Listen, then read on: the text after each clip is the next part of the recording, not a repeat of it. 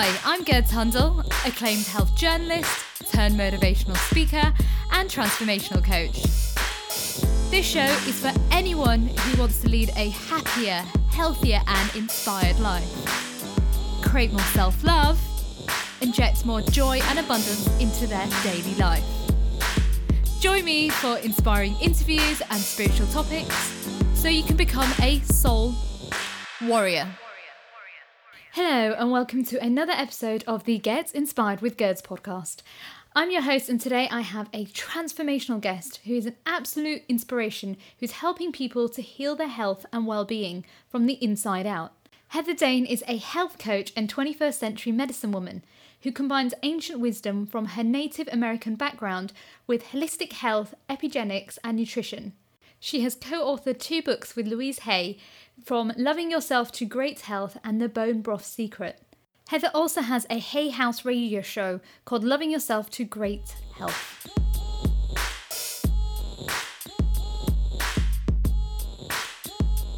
Heather, it's an absolute pleasure having you on my show and thank you for joining us. Hi, Gerds. I'm so happy to be here. Oh, bless you, Heather. I just love the work that you're doing, and your life story really just it just called to me, and I felt like the listeners really need to know like what your life was like before you became a health coach. Well, it's it's interesting because I think I had a life that a lot of people can identify with. I was working 12-hour days, a lot of weekends, and I found myself actually at the end of my self-care list i actually didn't even have a self-care list. I found myself at the end of my to-do list and i would i would do everything for my job and for my family and friends and then whatever little bits were left were for me. And so i didn't have much of a, a balance in my life. I think work for me was everything because i felt really responsible to pay the bills and get everything done and be a good sort of corporate citizen and a good friend and family member. And the, it, it got a little out of control for a couple of reasons. One, because I was I was having a lot of symptoms, a lot of health issues during that time. From the time that I was 10, I had uh, digestive issues, and they just mm-hmm. continued to build and build. No doctor could figure out what was going on. I would feel in pain every time I ate. And over the years, I really learned to manage that. Even in high school, I when I turned 16 and I got my driver's license, I started going to health food stores to because I had some sense that it had something to do with what I was eating, wow. and so I would try to find things that would make me feel well when I ate. And it got a little bit better while I was doing that. But then when I got into college, I went on the, they have cafeteria programs at college where they they kind of force us to be on them while we're living on campus. So my first two years, I was on the cafeteria plan where all of the food was processed. Oh.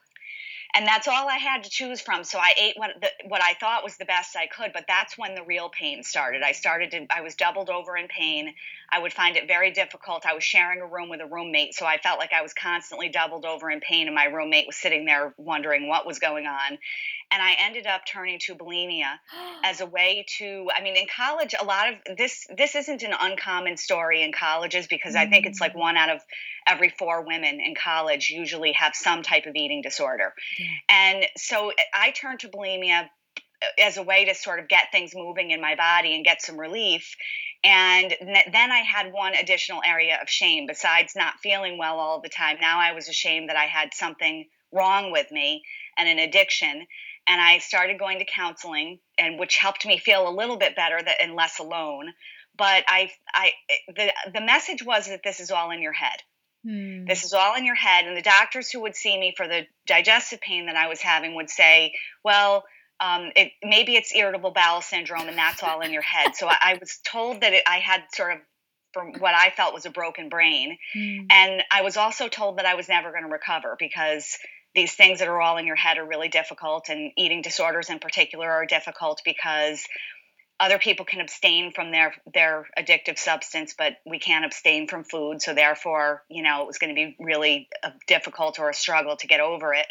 And i really um, didn't know what to do but I, I kind of refused to fall into the belief that that was going to be, be the end for me because I had grown up with Louise Hay and I'd grown up with parents who were hippies, you know, who were meditating and levitating tables and stuff. So I thought, you know, this there's got to be a way. And I began in college studying nutrition, and I um, I I learned a little bit of good stuff about nutrition, but in college, this was the 80s, mm-hmm. and nobody knew how to heal the digestive tract with nutrition back mm-hmm. then.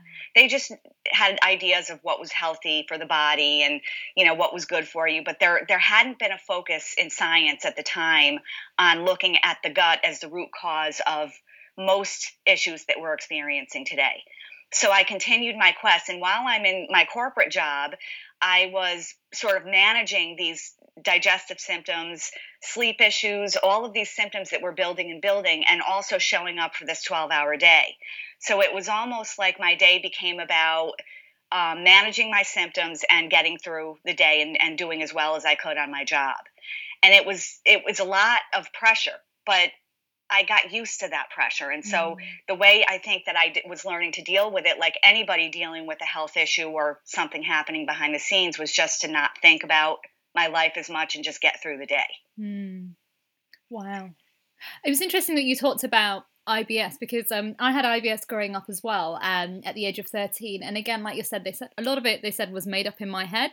I just yes. feel like it's sugar coated almost because they don't know what the actual issue is. It's just everything is IBS related. yes, and you know what's fascinating, Gerds, is there's probably a lot of people experiencing IBS or something related, even a little more serious, like irritable, uh, like Crohn's disease, for example, mm. um, or something more inflammatory, inflammatory bowel disease. There are a lot of people now being diagnosed with digestive related issues.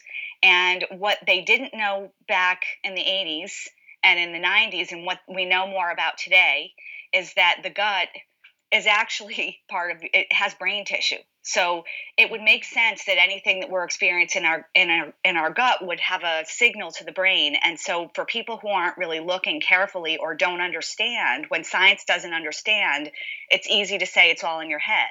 So it used to be that ulcers were considered all in your head. Wow. And and then eventually they learned that ulcers, the root cause of ulcers was an H. pylori, a bacterial infection. And then they started learning how to deal with that bacterial infection. So I think that now we know when you look at an embryo, when you're watching the division of cells, there's a clump of tissue that separates twice. One mm. clump of tissue becomes the heart, and the other clump of tissue becomes the brain. The first organ that comes online is the heart so imagine that our heart with the brain tissue is the first organ coming online. The second one is the gut. The gut with brain tissue is coming online. And the heart, the gut, and the brain all communicate with each other 24 7 by something called the vagus nerve. It's V A G A S that vagus nerve is the longest brain nerve. It goes into the body and it connects everything in your digestive system, your heart and your brain, so that there's a communication. And that communication we know today from science is not just physical, it's also emotional. So we're getting emotional signals and even some decisions coming from the gut or the heart to the brain. And I like to think of this as sort of divine uh, intervention, you know, because it's helping us recognize that we actually have intuitive brain tissue, right brain tissue, which is our intuitive creative side of our brain in the body. It doesn't have to it doesn't recognize following the rules or fitting in. All that it recognizes is what we came here to do and what we really want to do with our lives. Mm. And I truly believe that anytime we have a health condition, that it is that intuitive brain tissue that's telling us lodged deep in our body that it knows that we're off our sacred path and that the way to get on sometimes we have to go through a healing process so that we fully mm. understand what it means to nourish ourselves and live according to what we came here to do absolutely hit the nail on the head actually. Yeah. Because um yeah a lot of my health problems growing up were linked to my emotional well-being. So um when i was 21 i worked sorry 22 i worked in canada um at ctv national news and my left arm stopped working heather. And it was wow. i regenerated it though later down the line. Um however it was because i wasn't dealing with my issues. Kind of like yourself i was always helping others and never putting myself forward um and i'm left-handed. So um your arm that my arm basically, I was giving more than I was receiving, and I'm left-handed, mm-hmm. so my body was kind of shutting down to say, "Hey, good, you need to look after yourself. You need to connect with yourself and kind of fill yourself up first before you can help someone else. And when I did that, my arm just miraculously started moving. okay. I love that. I love that.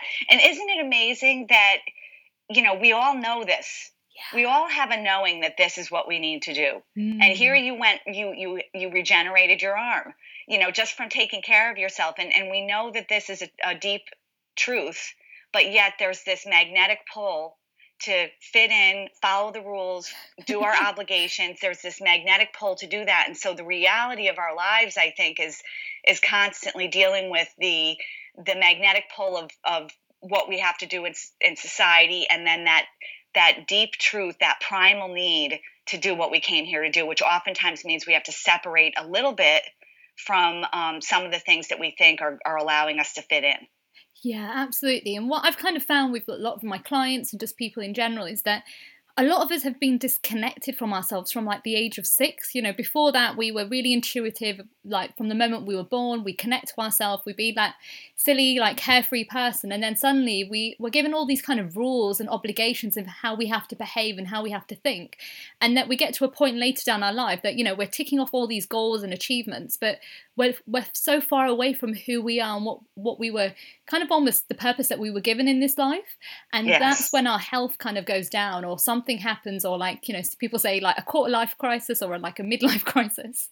Yeah.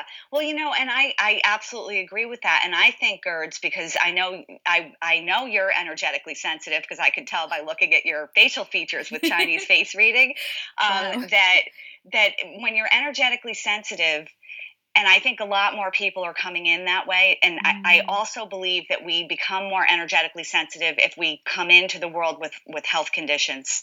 That we become more energetically sensitive. So we're now. It, so your psychics, your intuitives, your um, people who feel like when they walk into a room, they can tell something just happened. They feel wiped out in malls yeah. or busy places. Um, they feel like they're picking up on people's energy all the time, and that can either be physical, mm. where you mm. feel like in fact you've picked up a symptom. You may feel like the symptom is actually yours when it actually belongs to somebody around you. Or you um, you may feel uh, an emotion. You may pick up on people's emotions, and when that happens, I think that, and then also that that it, up to the age of six that you were talking about, when we're more intuitive, you you have been told at an early age that not to trust the unseen Mm. And you are, in fact, walking through life feeling things that you don't understand. I feel a symptom, I feel an emotion. And that's your intuitive guidance system letting you know something. And so we then believe that there's something wrong with us we're depressed, we have a problem, or something like that. A lot of highly sensitive or energetically sensitive people have symptoms that are actually not theirs, but they believe they are. Once we embrace the symptom and say, This is mine, this is mine, this is mine, it becomes ours absolutely. Oh gosh wow you just yeah you took me back to um, a time when i was 17 i um heather i used to work in a pharmacy on the weekends whilst i was studying um to go to as you guys would say college we say university here. And um yeah i used to try everything like paracetamols just because it was just one of those things like I was like and my mum used to be a nurse I was like oh why not try these? However because I had like you said that energy where I always wanted to help people. Random people would come up to me in the pharmacy and tell me their life story or tell me issues that were going on, and I was just like helping them. However, when I would go home, I would feel drained, I'd feel tired, I would collapse half the time, I was anemic. And what I found later down in life was actually that wasn't my energy, like you said, it was other people's energy that I, I didn't know how to protect my energy at the time. And so their symptoms almost became my symptoms. Yes. Isn't that amazing? Yeah. You know, and and and because we know about epigenetics today, which is what happens outside of the genes, mm. we they they had actually uh, an international group of scientists got together in the Human Genome Project, and they were they thought they were going to prove that our genetics determined our health or disease, mm. and what mm. they found out debunked themselves. They found out that there's this whole thing that happens outside of our genetics that is more responsible for our health than our genes, and in fact, we have 95 percent responsibility or 95% of our health is in our hands because only 5% is attributed to our genes. Mm. So here you are in the pharmacy and you're picking up all this energy and you've been told at 6 not to trust the unseen so you have no idea what nobody nobody trained you to recognize your energetic sensitivity you're just picking it up left and right now suddenly you're anemic And this is epigenetics. It's when you're in an environment or you have a belief system or you're eating foods that are not nourishing the human body. And now you're doing things that have nothing to do with what you need, what your body needs, and you're now losing energy. You're now anemic because when when other people are depleting your energy, what would happen? You'd become anemic because you have no energy left. You know, you're you're almost donating all of your minerals out to the point where and your B vitamins to the point where there isn't any energy left for you. Yeah. So that's epigenetics and that's I, I think that the the beautiful thing is that even if we have a health condition that was in quotes genetic, mm. um, we can turn the switches of that off by looking at the epigenetic side of our opportunity, the 95% that we have into our hands, like you did with your arm. Yeah, and it was it was interesting because actually my dad when I was younger, he actually had a car accident and it was his left arm. yeah. Wow, what age? Um I must have been about gosh, I must have been about ooh, 7 or 8 have wow. to remember. And I remember I couldn't. I, he was somewhere really far. They'd, him and his friend had gone somewhere, and it was quite an awful, tragic situation where one of his best friends actually passed away in the car, um, and another one later died. And my dad actually had three metal plates in his left arm, um, and so I didn't get to see him for about six months because he was in a different hospital and it was quite far. And you know, at the time, your parents want to kind of look they don't want you to be scared and worried, so just kind of protect you. So I guess somewhere down the line, I may have picked up some of that energy, and when my accident happened with my left arm, may have picked up some of those issues. However, interesting enough, Heather, was that my dad actually taught me how to regenerate my arm. Um, in the hospital, they couldn't tell me, they couldn't help me um, how to fix it, and my dad actually showed me the tools and techniques that he did to remove his arm and that's wow. how my arm started moving again yes i love that well so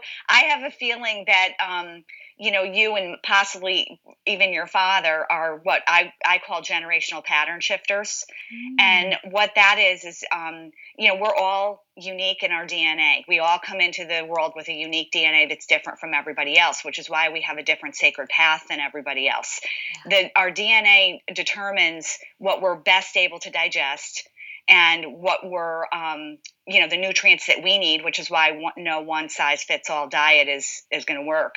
And uh, there are people coming in right now and they're in it, it's of all ages but there are people showing up right now with health conditions that are healing their health conditions because of some sort of generational pattern that they've picked up because we we we not just health or disease but emotions yeah. are passed through the DNA. Trauma can be passed through the DNA. And so some of us are coming in and raising our hands and saying, I am going to, to um, through a health condition or an extreme life situation, correct patterns that have been passed down through the generations so that you're actually healing backwards and forwards all of your generations. Absolutely. And guys, any of you listening out there, I know it might sound a bit woohoo, but just give it, like, just trust the process because actually, um, Heather, my mum used to be a nurse and she worked in the kidney renal unit. And a few years ago, I had a kidney problem. So again, it all kind of links in, and sometimes things from our our parents' past can connect to to our present future, and it's all about learning yeah. how to heal it and just being connected with oneness and actually listening to our body and saying, "Hey, what do we need?" Yes, and you know, Gerds, I I'm I do everything I do. I back by science. I go to the research. I've been researching since high school because I didn't want to take antidepressants. I, I had a knowing that it wasn't going to work for me, and so I've been researching all of these things since high school. And I became a uh, an avid researcher of medical literature. And I have a lot of uh, medical doctor and PhD friends that I collaborate with with my clients, and um, all of the like the emotions and the trauma being passed through the DNA is actually scientifically validated. So it, it is it does sound woo woo, doesn't it? I mean, even epigenetics sounds woo woo. It's all woo woo sounding because these are mm. deep and long truths that we have had over eons and that have been passed down from generation to generation. And if anyone listening has any indigenous background like I do, I've, I have Native American background. You, mm-hmm. um, these are stories that you've heard elders and ancestors and and um, grandparents and mm-hmm. great grandparents talking about and thinking. Um, well, that has nothing to do with science. And today we're showing the science is actually showing a lot of what they were saying. Amazing. I love that. Heather, I want to take you back a little bit because I know we went off track a little. um, I want to, you know, so you were in college and, you know, you had this I- IBS issue and it got a lot worse. So what did you do next? Um, well, you know, the, the interestingly enough, the, the bulimia brought me some relief. Hmm. And I wouldn't understand why until I turned 37. So what I was doing all the way through this this time was just trying to manage it. And by the time I turned 30, I actually got really scared because I started to worry about I felt like I was having an old people symptoms at the age of 30. Mm. And I, I thought I'm too young to be having these symptoms and I'm I got scared. And so I, I decided what am I going to do about this? So I started looking I started rehabbing my entire life I had to decide first that I was worth it, worth the time that I was going to put into myself and the money because I at the time I was so worried about paying bills and having money that I I wouldn't spend anything on myself. So I started to reprioritize that and I started to I had a, a sort of a team that I put together. I had an Ayurvedic a medical doctor, so he did uh, Western and Eastern medicine so he could help me on both levels. I got acupuncture. I started. Um, I worked with. I started working with a coach. I started doing all these things to rehab my work schedule, and rehab my life. And that was just to open up some time for myself so that I could start cooking healthy food and changing my diet. I went on the first diet I went on was like an anti-candida. Um, and it wasn't diet as in counting calories. It was actually going from obsessively counting calories to not counting calories. and I started eating foods that um, were nourishing to the body. And I created a, a nutritional protocol for myself that was anti-candida. So I, I got rid of dairy. I got rid of gluten, the gluten grains like wheat and other other grains that have gluten in them. I got rid of dairy, uh, sugar. No more sugar, no more high fructose corn syrup or other sweeteners. The only sweetener that I would eat was occasionally stevia, and then maybe some berries and and apples were okay uh, but I, that's all I would eat for sweet foods. Wow. And I I was a high vegetable, like probably 90% of my diet was vegetables. In the beginning, I couldn't even really digest animal protein, so I was in the in the first 3 to 6 months I was all vegetables and a lot of broths and things like that and and no beans or anything that was really hard to digest, just the really easy to digest foods. And my body went through a very difficult healing process um, it was I was in pain, but it wasn't the same kind of pain as before. The pain, the the worst pain went away, and the the pain started shifting in my body. I started to have like these body like my my digestive system would make these noises and I, w- I would be at work and i'd be afraid people could hear them. I don't think they could because nobody was looking at me but i had this like i would be looking around wondering if anybody was hearing what i was hearing in my body. And these weird things started to happen but it was the regeneration of my of my digestive system taking place.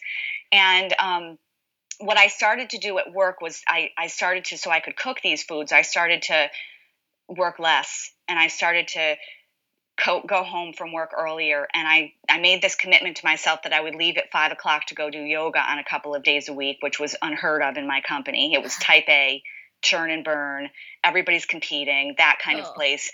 And I also stopped working weekends. Again, I would I was looking around wondering if people were going to call me a slacker. But that year between eating better food and starting to feel better, my brain started working better and I started making better decisions and and better decisions at work and that was the year that I that my team was the highest performing team in the company and that we all got promotions and raises and I got like one of the biggest promotions and raises that I had ever had in my career. Wow. Wow. So that's when I realized how important self care is because I thought, what have I been doing before this? I mean, I certainly was working a lot of hours, but suddenly I'm now really laser focused and I have a brain that's more concentrated and more focused. I was learning to say no to the things that were diluting my time mm. and saying mm. yes to the things that were the highest priority. And that I think was all fueled by deciding that I was worth downtime and rest and deciding that I was worth time to make foods that would heal my body. Wow, that's amazing. And it's interesting how it's almost like the universe was kind of giving you a sign like before you weren't treating yourself or you were respecting yourself and then when you started to take your power back the universe just gave everything just naturally with ease and just gave you so much abundance Exactly. And it was it was it took would take a while for all of the symptoms to leave because every digestive organ from end to end was was damaged in some way. And i uh, so one day i was on my elliptical stepper at home at five o'clock in the morning and i w- it was a cold winter morning and i was learning to listen to my body and because part of this process i was learning to listen to how my body was speaking to me through symptoms and through emotions and learning to trust the intuit, intuition that was coming from those symptoms. And i couldn't ever figure out what the symptom was in my gut because all it had ever been was pain. And so one day i had my hand on my gut and i'm on the elliptical stepper and suddenly i realized that underneath the pain was fear and anxiety because i knew that i wanted to leave my job I knew that I was not doing what I came here to do. And I began sobbing and I and I realized in that moment that the reason I was still doing it was because I didn't know what to do next. Mm. I was mm. afraid of how I was going to pay the bills. I was the major breadwinner of the family. I was afraid of I didn't know what I wanted to do sort of when I grew up, you know. I had no idea what was next for me. And so that was the beginning of um, realizing that emotion especially an unfulfilled desire of the soul, mm. can lodge itself in the body and create symptoms that accelerate and accelerate until we finally are willing to listen and take the steps that we need to take to get onto our sacred path. Yeah, absolutely. It, kind of in a similar situation with yourself. I had um, a realization five, gosh, it was about five and a half years ago, and I wanted to leave my job. So I gave myself a set di- deadline of leaving in, in six months.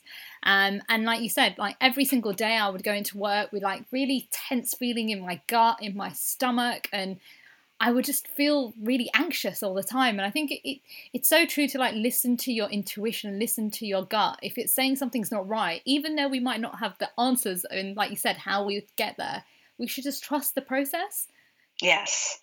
Yes. And and what I did during that time is what I would consider one of the top five things that I would recommend people doing. And I, I did a, a sort of a vision quest on my own where I sat down to figure out what that unfulfilled desire of the soul was. And this is a Native American practice in my Haudenosaunee, which is Iroquois tradition, that that a big part of health is unfulfilled desires of the soul. And when when we work with people from a native american medicine perspective we're looking for what's going on in their life with their health and the food that they're eating and the thoughts that they're thinking and things like that. But we're looking for those unfulfilled desires of the soul as part of the the process of healing. And so i sat down and i i determined what it was i wanted to do and, what how my ideal life would work who would be the people i would want around me uh, what mm-hmm. were the things that I would be doing? Because I didn't know what I wanted to do. So, what would I be doing? How would I be feeling throughout my day? What would my body feel like? What would my relationships be like? And I sort of mapped all out what my ideal scenario would look like. And I wrote it in the present tense. And then I began visualizing that every single morning when I woke up. I would I would surround myself with green healing light and I would visualize, I would feel my whole body healing and I would visualize what it would feel like to walk through my life in my ideal scenario, feeling the way I wanted to feel, doing the things I wanted to do, and being with the people I wanted to be with. And within a year of doing that visualization every day, I found myself, my husband and I um, were flying, and, and we were we touched down um, onto the uh, at the airport. The plane touched down, and the minute that it touched the tarmac, I began to cry. And my husband looked at me and he said, "What's wrong?" And I said, "I just realized that I've achieved most of what I wrote in my vision." and I hadn't sort of realized that it was all happening while it was happening. But in that moment, we were landing in the Caribbean where we were about to live um, every winter for the next eight years of our lives on a tiny little five square mile island where I would learn how to slow down and learn a whole new way of looking at life. Wow.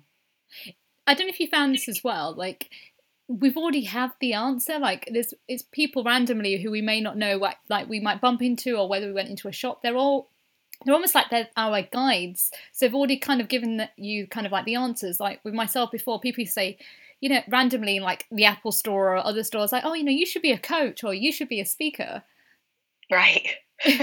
They see it in you right? Yeah. and and a lot of what stops us from doing that is is the fear. You know creating something out of nothing is a big deal and if we're if we haven't been taught to trust the unseen then creating something out of nothing seems impossible because we don't trust the, the nothing that could could turn into something at that moment you know yeah, I, I still remember like thinking, oh no, what they're talking about, and it's it's funny though because the ideas are kind of like in our head, but once we put it to pen to paper, it kind of almost comes real. That's what I found. Yes, Whereas exactly we think too much exactly. I love that. And did you do that? Did you write a vision when you were leaving your job? Oh gosh, yeah. I wrote vision for my health, my well-being, relationships. I wrote a list of what I wanted. everything. I love it. and literally, it. oh wow, it like you said, it just it kept happening, and I thought, wow, how's this happening? I had my vision boards, and it, yeah, it just slowly came together really, and it obviously there was stuff that I had to go through up and down, but in that in however in that process I found myself and I found myself aligning with the coaching side, with the speaking side, with the radio show side. Everything just fell into place. Right. Fantastic. I love that. So, everybody, this stuff really works. Yeah. it's just trusting in the process and trusting in yourself. I think that's what is key is believing in who you are and believing that you can have it. I think that because we're so used to going to college or university that we have a set way of getting to the job that we want that we forget that you know sometimes you don't need that. Sometimes you just na- you need to trust your intuition and follow your guide and let it allow you to just go the way you should have gone. Yes exactly. So uh, that that would be another tip that that i have. So i'm so glad that, that you know it, it, we're verifying right here all, all the sort of this process right? It's a, it's going in and trusting the unseen and trusting your intuition. And and all the ways in which it speaks to you. So a health symptom is often a symptom is often your body speaking to you in the language that the, only the body knows how to speak to you in. And if you listen and you and you like you did Gurge, you're, you're looking for other ways to regenerate things that people pro- might tell you there's no way to do this. Yeah. you know you're you're you're asking now what next? You know what else could i be doing? instead of accepting the fact that there's nothing that can be done. And that's trusting the unseen trusting your intuition and i and it's huge because we do have a whole right brain mm. and the right brain is again it's part of what's in our gut but it's also in, in our head and we we often get led by the left brain or the frontal lobe which says follow this rule listen to this person do this so that you fit in pay your bills stay safe that's the part that stops us a lot of times from doing something big. Oh, absolutely. And, oh, yeah, yeah, absolutely. I found that um, when I I got made redundant. That was that was the universe pushing me out of my job. yes. Um, I got made redundant three months after, and I remember my one of my flatmates just so stressed about what I was going to do next, whether I was going to go home, what was my life plan, and I just thought, I'm just like you said, I, I just was like, I'm just going to trust the process and I'm just going to surrender and stop trying to control things because I had a habit of controlling everything in my life. Yes. So surrender, control, and and be led. You know, allow yourself to be led sometimes. And I like, I love how you um you mentioned that you were made redundant because oftentimes we don't realize that things that seem bad yeah. actually are blessings in disguise, and we don't. It's hard to realize it often in the moment unless you have a deep faith that out of this situation only good will come. Yeah, absolutely. It's just it's, there's always signs there, isn't there, Heather? Like, and it's just trusting those signs rather than feeling like a lot of us when we don't succeed in something or you know something goes wrong, we always kind of feel sad and like you know why did this happen to me? And we kind of almost fall into like the victim mode of just yes. feeling sorry. Whereas if we kind of just flipped it and you know just thought hey what is this trying to tell me? Maybe something's that bigger out there. Maybe something amazing is going to happen and this is this wasn't meant to be for me. Exactly. And you know there's a technique where if you write it down um, and a- a- every once in a while if you write it down like i have a feeling maybe i was made redundant because i'm supposed to be pushed off out into the world and go go towards my dream. And you write it down and later you come back and look and you see that you're you're collecting proof of your intuition. You're collecting proof that you know everything's working out for your greatest good. And, and as you collect that proof i think it's easier to get over the doubt of maybe that maybe maybe this stuff doesn't work. You know maybe maybe there's nothing really working out for me but but when you look at the proof in your journal that you've written down it's easy to see how everything's working out for your greatest good and everything's sort of moving you in the direction of where you need to go. And some of us need to be pushed off the cliff in order to do it. You know some of us yeah. that needs to happen through a health issue or a life situation or whatever it is Absolutely. I, I feel like if when you're kind of at that end point, you're more likely to shift if you're kind of very stuck in your ways. Yeah. However, if you do, like you said, like if you do listen to those little signs, then you can stop earlier. exactly, exactly. Some some of us have to be on our knees. I'll raise my hand. I had to be on my knees before I figured out, you know, it's time to figure out how to get up here. oh, yeah, absolutely. And my dear, so you know, you're a health coach. So how are you helping people to overcome their health issues?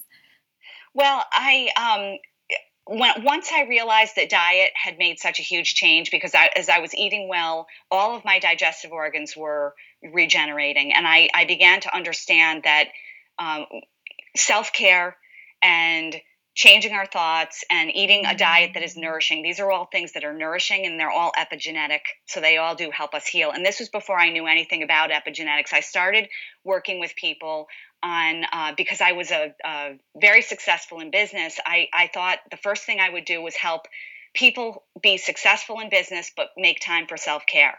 It was sort of mm-hmm. like I wanted to show people that they could, through taking care of themselves, do great on the job, but also get healthier. Mm-hmm. And all of my clients, I was focused primarily on business people. Um, all of my clients, whether they were in large companies or they were entrepreneurs, they all got promotions at work. They all oh. got healthier.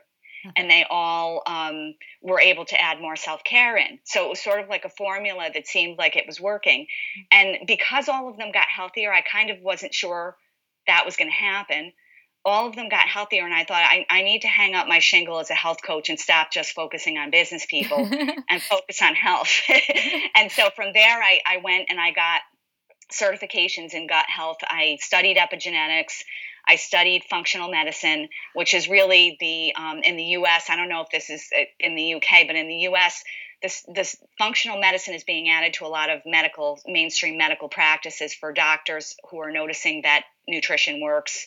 And it's helping doctors incorporate nutrition and supplements into their practice to help people heal. And epigenetics some doctors are embracing that as well to help people with genetic conditions.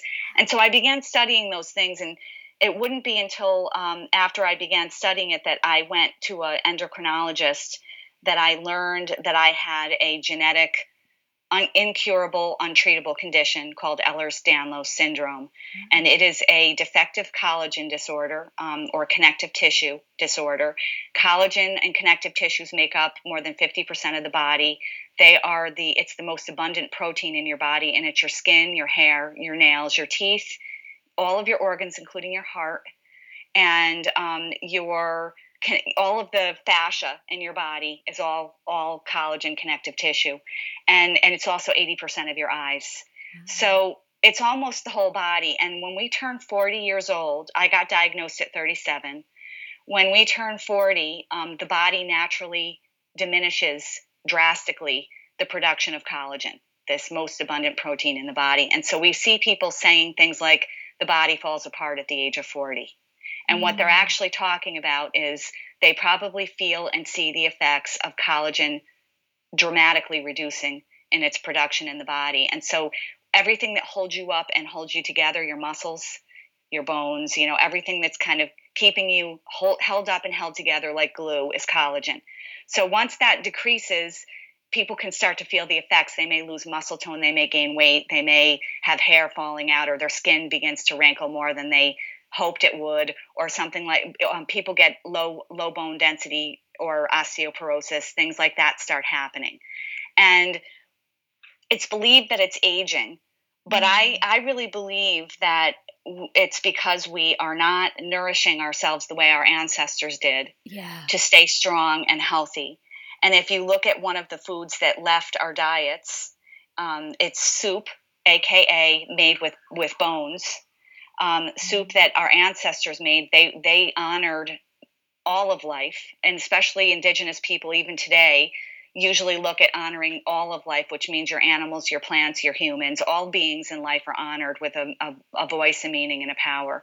And so, because they were honored, they used every part of every plant and every part of every animal, and the goal was zero waste. And we moved out of that into a, I know in the US in particular, we began farming practices that were very unethical, both to plants and animals. Mm-hmm. We sprayed plants with things that made them no longer plant like.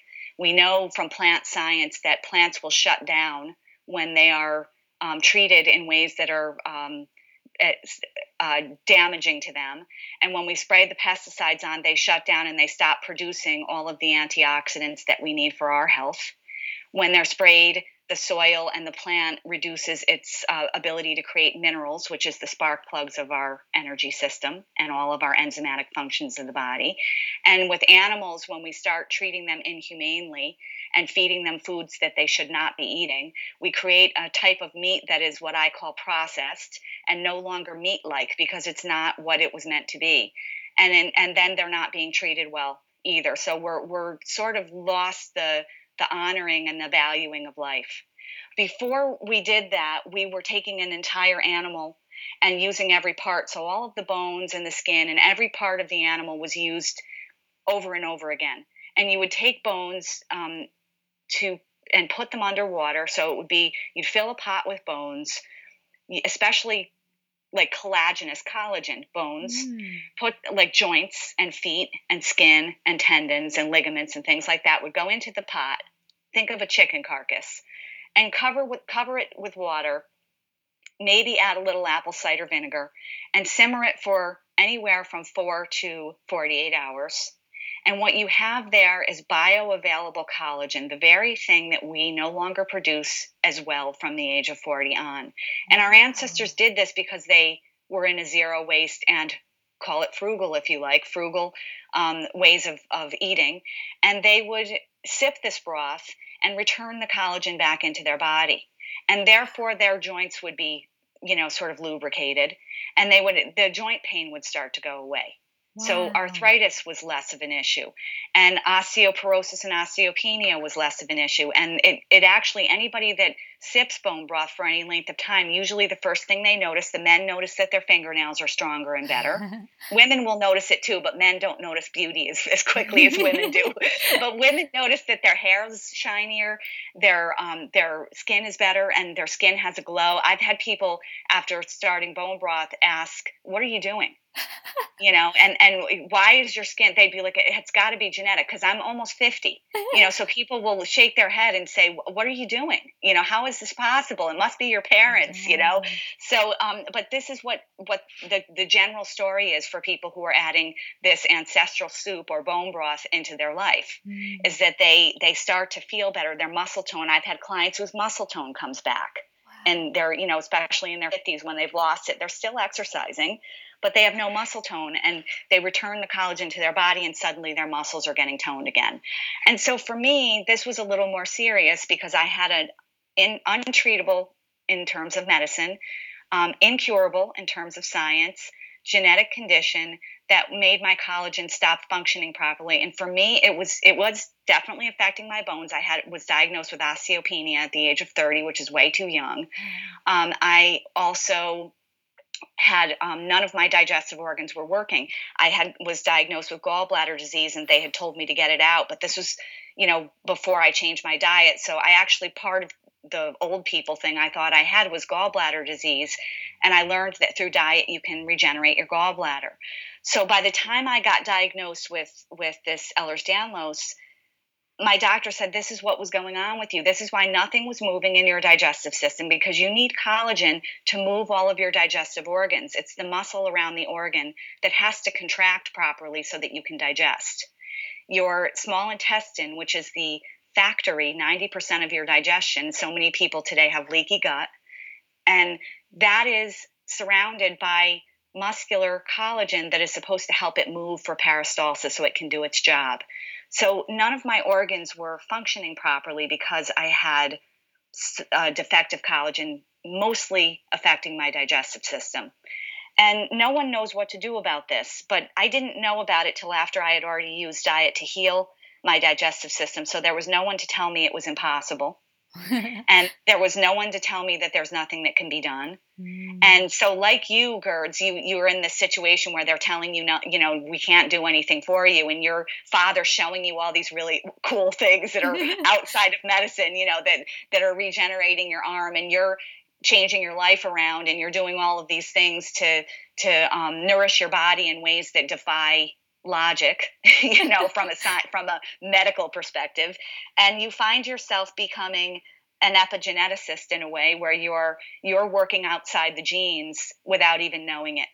Wow. This is your intuition. And that's why I think epigenetics are really following our intuition and doing these nourishing things for ourselves, you know, giving our cell body what we feel like we need.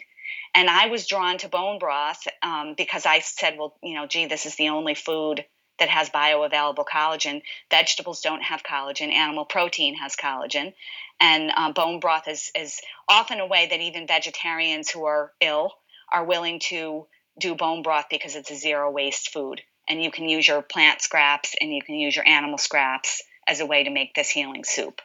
Wow, I'm absolutely blown away by this information. I, I definitely know that my listeners will be as well. Gosh, wow thank you for sharing that because it, it's so powerful and just to show that how you were able to heal you know your own health issues and you're helping others to do exactly the same and i have to admit i love your bone broth like the vegetarian one i just oh I, I, I used to I used to have a lot of soup when I was a kid, and then you like you said you kind of just go away from it. And then recently I've just got back into soup and just making lots of different ones. And then I think it was on the Hay House Summit I, I saw your vegetarian one. And I thought, oh my god, I need to try this, and so yummy. yeah. And that one that one um, if you want to get collagen out of a or at least help your collagen system out of a out of vegetables since they don't have collagen there are vegetables that will support the collagen that you have. And if you're making a veggie broth um, the one that's in the bone broth secret the one that's in there is actually designed to help support your collagen and all, all of your digestive organs. But you can look at things like swiss chard green beans spinach red peppers red leaf lettuce um, and I, I put lettuce in actually after. Um, after I make a broth, sometimes I'll actually hmm. whiz it up even hot with lettuce and, and drink it right up. So while the lettuce is still got all its enzymes, mm. and um, you can also use things like carrots, beets, leeks, um, seaweeds, and uh, those kinds of things in your broths actually help to boost the collagen that you have in your body. Oh, amazing! Thank you for sharing that because yeah, I definitely know that a lot of listeners will who will be interested in, you know, healing or repairing the tissues, this will just be so powerful for them. Um, Heather, we are coming towards the end of the show. It's gone so quick. I have two more questions. Um, my, okay. My first one is What's your five top tips for someone who's discovering their own unique healing code? So we kind of went through them, and and and there there are a lot of them are, we all know in our heart as we said are, are are deep primal truths. And one is i recommend everybody write their vision. I actually have a vision exercise on my website at heatherdane.com and people can go download it for free. Just sign up for my newsletter and you'll get a bunch of goodies including a an hour long how to gently detox your body with food and with lifestyle practices. So i recommend um, get getting clear on your vision and everybody's already heard how that's worked so well for both of us. And there are probably people listening who've done this and it's worked so well for them. So i would say start there and find out what those unfulfilled desires of the soul are. And get support if you need to through coaching or friends or family who can help you have the courage because courage it, it can be scary. So to have the courage to follow that path the other one, as I would say, we've talked about this one honor the unseen. Start to develop, go back to that before six where we trusted intuition and we trusted the unseen and, and channel that and bring that back in and remind yourself every day everything is working out for my greatest good. I trust my intuition. Remind yourself of that and see see what that looks like in your life.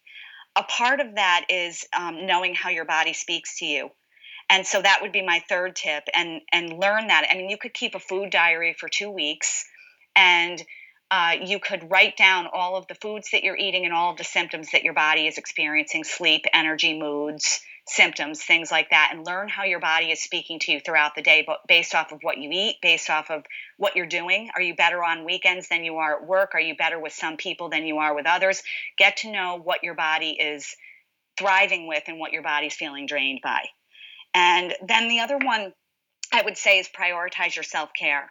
because to me self-care mm. is the mm. key to success and in terms of your your work and also in terms of your epigenetic healing whatever it is that you need to heal or be well self-care will take you there self-care when you when you are in downtime and relaxing also helps you get into your intuition so if you can prioritize that it's i believe it's the new success and health paradigm.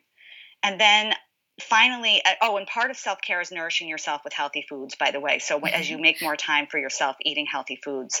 And then finally you've said this gerds trust the process you know? Trust the process. We've got to trust that we are going to be safe and that we're going to be okay because if we don't trust that we're going to be safe and everything's working out for our greatest good we will be in survival mode and, and in survival mode, we don't have the opportunity to move into that next phase of our life where we're working towards our dreams and the things that we came here to do. Oh, I love those five top tips. Yeah. Yeah. you blew me away again. oh, I just love what you're doing, my dear. Oh, I just love it. Um, oh, last question is what are you most grateful for? I'm actually grateful that I am a bit of a rule breaker. And i know you are too where where where when any when anybody says i can't i and i really think there might be a possibility i ask how could i?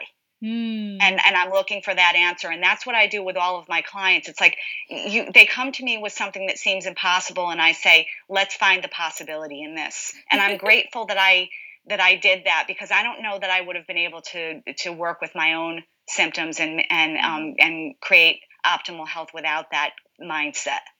Oh, oh, that's really touched my heart. Oh, thank you. For, oh, um, you've made me speechless today. um, oh yeah. Also, where can my listeners find you? At heatherdane.com. I also have a radio show at on Hay House Radio, so hayhouseradio.com on Tuesdays at um, let's see, I guess it would be nine o'clock p.m. Um, UK time, but it also replays um, at different times on Saturdays and Sundays that might actually be a little bit nicer in terms of timing. Amazing. Thank you, just Heather, for being on the show and you know sharing all this information because it's so powerful. I just love you. I love what you're doing, and thank you for just being another light in the world and just being you. Thank you so much, Gerds, and thank you for everything you're doing and being a light in the world. I'm sure people love listening to your program, and I love listening to you and all that you've done. Your story is inspiring me. thank you. I'm definitely going to have to get you on the show and talk more because I felt like we don't have enough time. oh, Anytime. bless you, my lovely. Take care. Thank you. You too. Guys, I don't know about you, but I was absolutely blown away by the information that Heather Dane gave us today. It's so true that we can heal any kind of ailments just by connecting with ourselves and finding out what the actual issue is and how we can reconnect with our higher self. Unfortunately, that's the end of the show. Uh, before I head off, don't forget that you can find me on Facebook at Get Inspired with Gerds and Instagram, and also on Twitter at I Am Gerds, where I bring you lots of inspirational, motivational tips and quotes about life. And before I head off, I want to leave you with this quote Bone broth isn't just broth, and it isn't just soup, it's concentrated healing. That's the quote by Kellyann Petrucci. Take care, and I'll see you next week. Bye.